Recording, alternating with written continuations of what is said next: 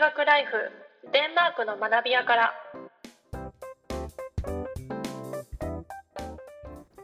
始まりました。大人の留学ライフデンマークの学び屋から。パーソナリティの伊藤秀美です。同じくパーソナリティの船取梨紗子です。じゃあ早速前回に引き続き今回は留学生活におけるコミュニケーションについてちょっといろいろ聞いていきたいかなって思います。なんかやっぱり日本人同士のコミュニケーションも大変っていう中で、まあ、学生生活っていったところと社会人生活の違いだったりだとかっていったのを体験したみたいな話を前回あったと思うんだけれど、まあ、今回そうそうこのコミュニケーションのところで気気づいたことっていうのをぜひ聞いてみたいかなと思うかな。最初は、あの、本当に英語を流暢に話せる子が多いって思って、うんびっくりした。もちろんあのネイティブスピーカーの方たちは当たり前ではあるんですけど、ヨーロッパ圏出身の子たちは本当に英語が流暢に喋れる子が多くって、このスピードについていけるのか、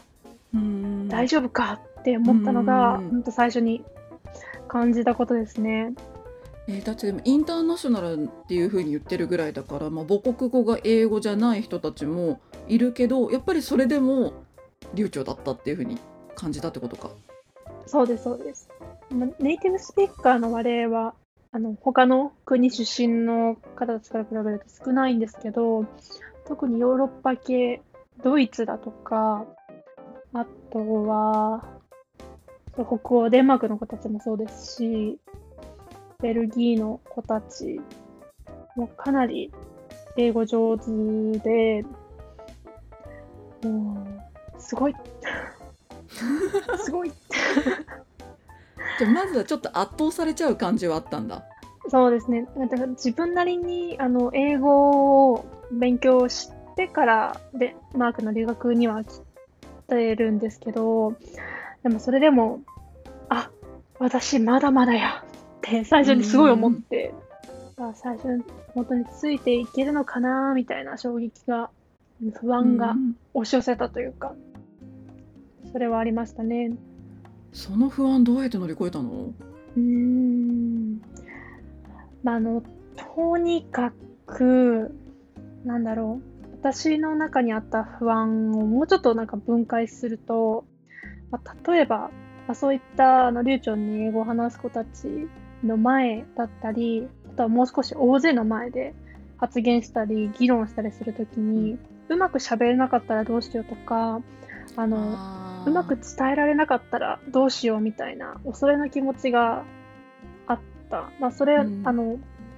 もうちょっとあの不安の要素を分解するとそんな気持ちがあったんですけど、うん。もうそれを持ち続けてると、一向にまあ喋ろうとしないというか、喋ろうという動機が出てこないので、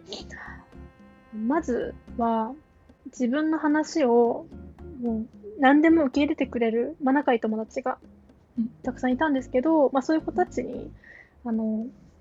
多く話してみる時間っていうのを作って、まあ、少しずつでもまず話す。話す数をこう作っていく。うんっていう時間を作って、うん、少しずつ不安を取り除くっていうことをしたかなと思います。うん、その仲いい友達っていうのはちょっと自分としてはきあの圧倒されちゃった部分はあるけれどもあの比較的コミュニケーションが取りやすく最初から過ごせたというような留学生仲間みたいなところな感じかな。そうですね。特に私が仲良かった子は、あの、ネイティブスピーカーではあるんですけど、まあ、かなり私の話をじっくり聞いてくれて、まあ、どれだけ間違えてても、こう、私が心理的に安全だなっていうのを感じることができる子だったので、まあ、そういう子に、まとりあえず、まあ、いろんな話をしてみたり、自分の話したいことを話して、聞いてみたいことを聞いてみてっていう時間は、あの、すごくたくさん作ってもらったなと思いますね。あれだよね。だって前のあの放送の時にも言ってたけれどもなんだろう。完璧主義だとちょっと難しくなっちゃうかもみたいなこととかは言ってたと思うから、なんかそこの完璧主義みたいなところをまずちょっと捨てるというかでそれでちょっと練習というか仲い仲いいって思えることを本当に練習していって取っ払っていくっていうような感じを踏んでたのかな。そうですね。そう。本当に完璧主義で、完璧に話そうとしすぎてるところがあったと思うんで、うん完璧に話す必要なんてないし、みんなも結構文法間違ってるし、よく聞くと。全然、それでも伝わってればいいからっうんていう前提を、まあ、自分に言い聞かせるというか、うんそれでもいいよっていうのを自分に言い聞かせつつ、うんとにかく話す。大勢の前で話すのってなかなか最初ハードル高いので、うん仲いい子たちとこう喋るっていう時間を作ることからでもいいからとにかく話す。あれかでも授業の中でその大勢の前で話すっていうこともあるからこそまずはその話すことに慣れていくってことが必要になってくるっていうことかな。うんと厳密に言うと大勢の前で話す機会はあるんですけど話さなければならないというわけではないです。うーん強要はされてないみたいな。うん強要はされないですね。話したくなければ話さなくていいし、ただ私の場合は、あの、たくさんの人たちともうこう会話をしてみたかったというか、まあ、そういう思いもあったし、まあ、授業の中で、例えば議論に参加してみたかったとか、あとは、私はこれは実際にやったことではあるんですけど、うん。みんなにあの伝えてみたいこと、例えば日本の文化とかそういうことがあったので、プレゼンをこうみんなの前でうん。自分から手を挙げてやるっていうことを、まあ、実際にやったんですけど、まあ、そういうことをしたいとも思ってたので、うん。なんでしょう、やっぱり自分からもうこう英語を練習する場を作って、まあ、いろんな場において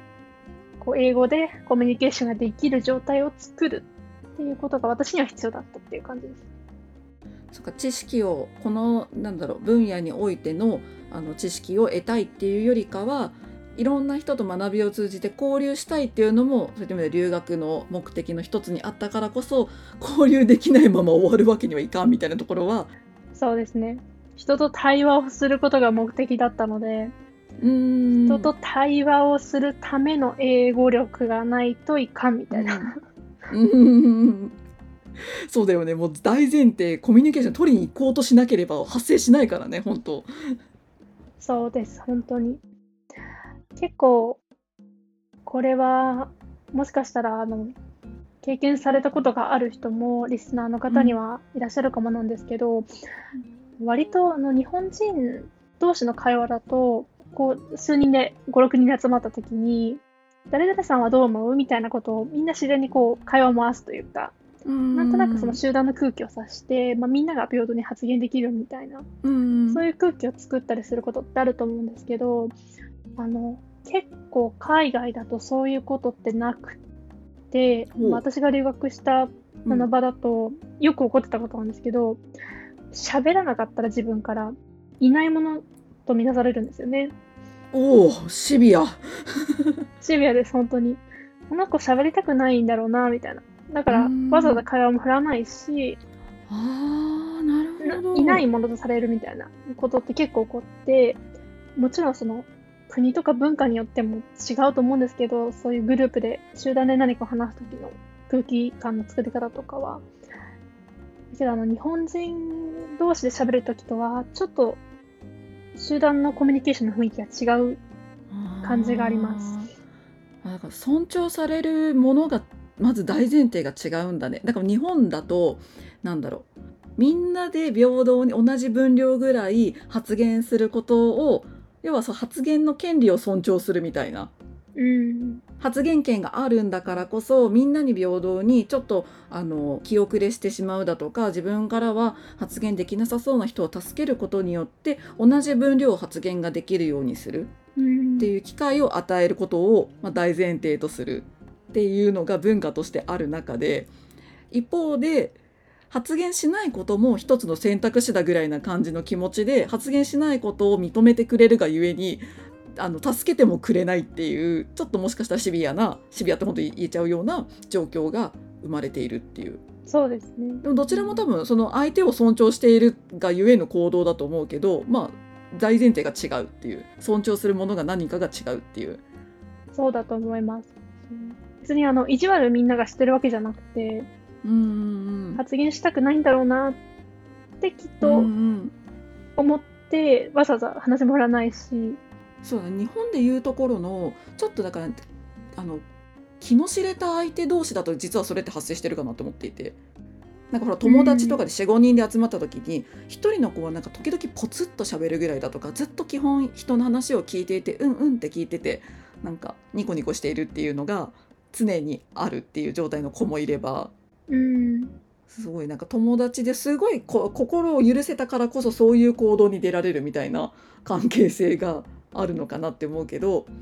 ちょっとだから確かに。それが発生する場所が場所というか時間軸が違うのかもなって思う最初からそれが発生してるからちょっと日本人からするとほっとかれてるとか、逆にもうと存在をなきものにされてるぐらいな寂しさみたいな感じを抱いてしまう可能性もあるのかもね。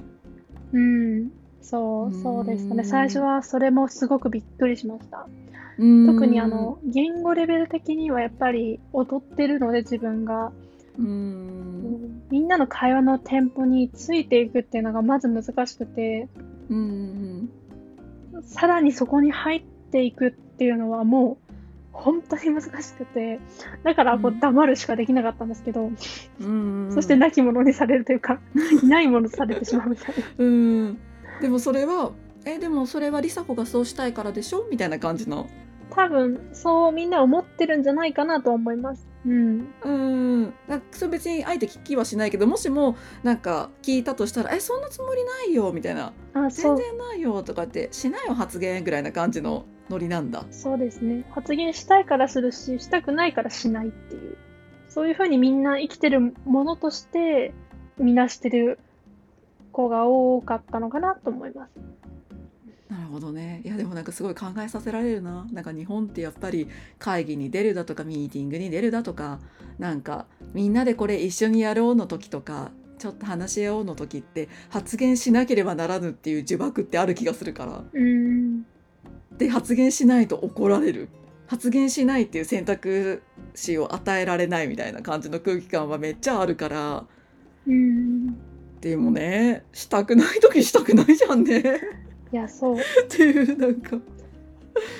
ねえそうですね。これする必要ないよなあの時はしなくていいと思うしいやでもいけないななんかやっぱ会議とか打ち合わせとか出てるとしなきゃいけないって自分にも思ってるし、うん。しない人いるとなんでしないんだろうって思ってる時あるからうわ身にちまされるわこれ確かにめちゃめちゃありますね。なんか、してない自分ダメなんじゃないかみたいな。そうそうそう。でもそこは確かにあのいい意味でのカルチャーショックだよね。そういう権利もあるんだっていう風に知れうるん。チャンスなのかなとは思ったかな。そう思いましたね。そう最初は本当にびっくりしたというか、あ、私透明人間だ、やばいみたいな風に思ったんですけど、うん。よくよく考えると、発言って絶対しなきゃいけないって思ってたけど、うん。喋りたくなかったら別に喋らなくていいし、自分はうん何かこう問いを立てられた時にもう少し考えたいからここでは発言しないっていうことも、うんまあここでは権利として認められてるというか、まあ、それも個々の自由であるし発言しなかったからといって何か言われるわけでもないし、ううんん、そうなんだろう。みんなしたいように参加すればいいじゃないっていう。うんうんそういう前提があるんだなと思って。うんうん。それは面白い気づきだったかなと思いました。ううん。ん。なんかいい意味でカラッとしてる関係性だな。なんかさっぱりしてるというか。ああそうですね。さっぱりしてますすごい。うんじゃあかといって濃さがないかって言ったら味は濃いんだよねきっと、じゃあこういったうん、もの、多分味わおうとするとめっちゃ濃いみたいな感じだけど後味さっぱりしてる感じがするなっていう。うん、結構何においてももそうかもしれないですね。う、うん。ん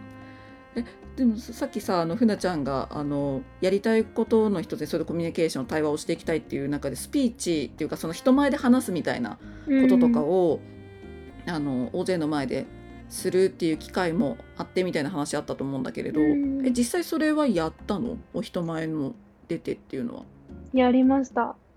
と私がやったことが2つ、うんあのまあスピーチというか人前で話すみたいなことに関してはうん2つあって、まあ、1つがそのプレゼンをするっていうことを授業の中でさせてもらったことがあってうん別にあのプレゼンとかってみんなしなきゃいけないわけじゃないですよね。だけど、なんかなんか大学とかでプレゼンするってなったらさなんかこうプレゼンシートを持ってこれこれこうでみたいな感じなことをやらなきゃみたいな感じで思うけどそうではなくてっていうことか。誰々さんこの時にやってねとかっていうのは授業によってはあるんですけどなんか特にそういう強制もない授業において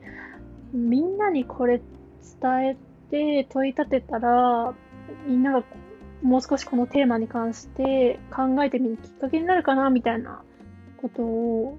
思ったタイミングがあって、まあ、それはちょっとどうしてもやりたくて先生にん時間作ってもらって、まあ、プレゼンを授業内でするっていうことを一回したのが一つと、あともう一つが、あの、本当に学校終わる直前の3日ぐらい前かな、に、うん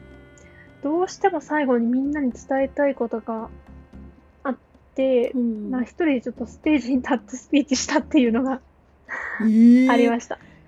えそれは何人に対してやるの？ステージってことは。えっ、と、100人ぐらい多分、全校生徒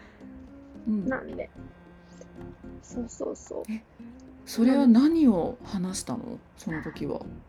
この時はですね、あの、ステージに立ったっていうのが、あの、その日がちょうどパフォーマンスをする日というか、みんなであのバンドの授業とかがあったりするんですけど、まあ、そのバンドのパフォーマンスをする日として設けられて、で、私があの、ドラムを叩くんですね。ちょっとあの、このラジオでは初めて言うんですけど、じゃああのドラムをおドラマー。はい、私ドラマーでして、あの、ドラムを叩くんですね。で、それをちょっとみんなの前でパフォーマンスするっていうタイミングが、をいただいて、すげえ。そうそうそう、そのドラムを叩く前に、あの、私があの、社会人で、留学、デンマークに来てて、まあ、上から数えて私の年齢が全校生徒の中でも3番ぐらいかな多分。うんで、あの、年は上の方なんですね。他のん生徒の子たちってほとんど18歳、19歳とか、まあ、それぐらいの子が多くって、まあ、そんな中で、まあ、私がこの場でドラムを叩かせていいただ、叩く、ちょっとめちゃくちゃ噛んでるんですけど、叩く機会をもらったって、それを、この時間をみんなにとって何か意味のあるものにしたいなというか、何かのきっかけになるといいなっていうのはすごく思ってて、で、私あのドラムを始めたのがみんなと同じぐらいの年で、で、今、うん私はあの28歳になってて、で、すごくあの皆さん、私のドラムを見ていろんな褒めて、褒め言葉をくれたけど、なんか別に何を始めるにも遅いっていうことはないから、今私はドラムを10年間続けてて、こんな、こんな形で叩けるようになってて、で、かつうん。28歳でここに来て、まだ新しい旅を始めようとしてるっていう。うん。で、何を始めるにも遅すぎるってことはないよっていうのを、うん。多分、私があの、学校の中でも年齢が上の方なので、私だから言えることだなと思ったので、うん。どうしても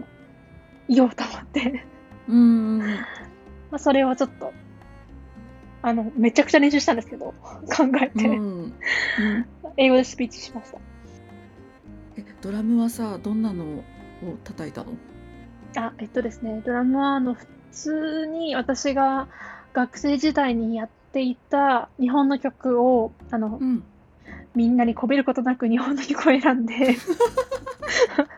その曲に合わせて叩くっていうことをしました。へえ。えそれさスピーチを聞いた後のそのまあ同じまあ同期のみんなかになるのかな、うんその同期のみんなの反応はどうだったの？ああ、もうすごい、泣きながら聞いてくれた子がいて、へえそうなんですよ。あのスピーチ聞いたから、何を始めるにも遅すぎるってことはないなって思えたから、私も頑張るねって言いに来てくれた子とか、なんかうん。英語全部伝わったからねって伝えに来てくれたうん。ネイティブスピーカーの子とか、あの、うん結構いろいろ反応もらって、ああ、やってよかったって、本当に思いました。うん。まあこれも、まあ、コミュニケーションの、まあ、一つの手段としてスピーチっていうものを選んだんですけど、うん。まあ、やらなくてもよかったはずなんですけど、やったからこそ、誰かと会話するきっかけになったり、で、かつ誰かに多分ちょっとだけでもきっかけを与えたというか、きっかけが作れたのかなっていう気もしてうんて、やったことにはすごい意味があったなっていうのは、うんうんうん、今も思いますね。うんそれこそ半年行っててふなちゃんが英語ももちろんだけど例えば10年間やってるドラムすらもいやこんなクオリティを100人の前でやるなんて無理だよとか言って思ってたらパフォーマンスにも至らなかったし、まあ、パフォーマンスするで終えることだってできたろうしうん、でもやっぱりやりたいって思ってたんだったらもうやっちまえぐらいな感じのちょっとかなぐり捨てるぐらいな感じな気持ちがあったからこそそういったいろんな反応がもらえる結果になったのかなって今聞いてて思った。やっぱ最初は本当に、私のドラムなんて、大学卒業した後、私、本当に、本当に全然た叩いてなくて、うん。こんなもの人様に見せられないってずっと思ったんですけど、うんけど、あの、友達が結構背中を押してくれて、うん。で、さこは人前に出るべきだから出ろみたいな。お前は出るんだみたいな感じでめちゃくちゃ言われて、まあその一言があったから前に出ようとも思ったんで、うん。うんすごい友達にも感謝してるんですけど、うん。でも完璧はコミュニケーションにおいても、まあ、そのドラムとか何においてもうん。目指さなくていいというか自分で自分にその完璧さを求めすぎるのをうん。やめた方が世界広がるなって思思いましたねそうだよね。まあ私もさ会社員からフリーランスになってる人間だから思うけれどもうないもん完璧なんて。もう完璧なんだったらなのないそう1日前に書いた原稿すらもいや1日前何やっとったんじゃいぐらいな感じの気持ちになるし 1日前の夜まではすごいもう完璧なものができたって思ってるのよ本人は。うんもうすやーって寝てパッて起きてチュンチュンみたいな状態で読むと何これみたいなこととかってすごい 魔法、ま、変な魔法がかかったのかしらって言ってそれは昨日の私が魔法にかかっちゃってたのかなみたいな感じの ランナーズハイ状態だったのかなみたいな感じのこととかもあるしやっぱり完璧だと思っても完璧じゃないしでもそれがあるから成長だとも思うしうんそうかそうか。もう私が入国審査のところで恥ずかしいとか怖いとか言ってる場合じゃないなって本当に思った。入国審査が怖いから海外旅行行きたくないとか言ってる人間が。いやもう全然いけるみんないけるよ。本当に。そうだね。いやでもなんかあと面白面白かったのがドラムっていうかそのバンドの授業があるんだっていうのがすげえ面白いって思ったかな。あ あるんだですよ。授業の幅が本当に広いなって思ったからなんか前回、まあ、一日の流れを聞いてもうちょっと生徒さんというかあの同期同士とのコミュニケーションの話を聞いたから次回は、まあ、どんな授業を受けててふなちゃんがうんまあ、半年間約半年間どんな授業を受けててあと、まあ、そこから得た学びどんなことを気づきたのかなとかってそういったところをちょっと聞いていきたいかなというふうに思います。はいじゃあ次回はそんな感じでいこうと思うので今日はここまでとします。お聞きいただきありがとうございました。はいありがとうございましたではまた次回お会いしましょう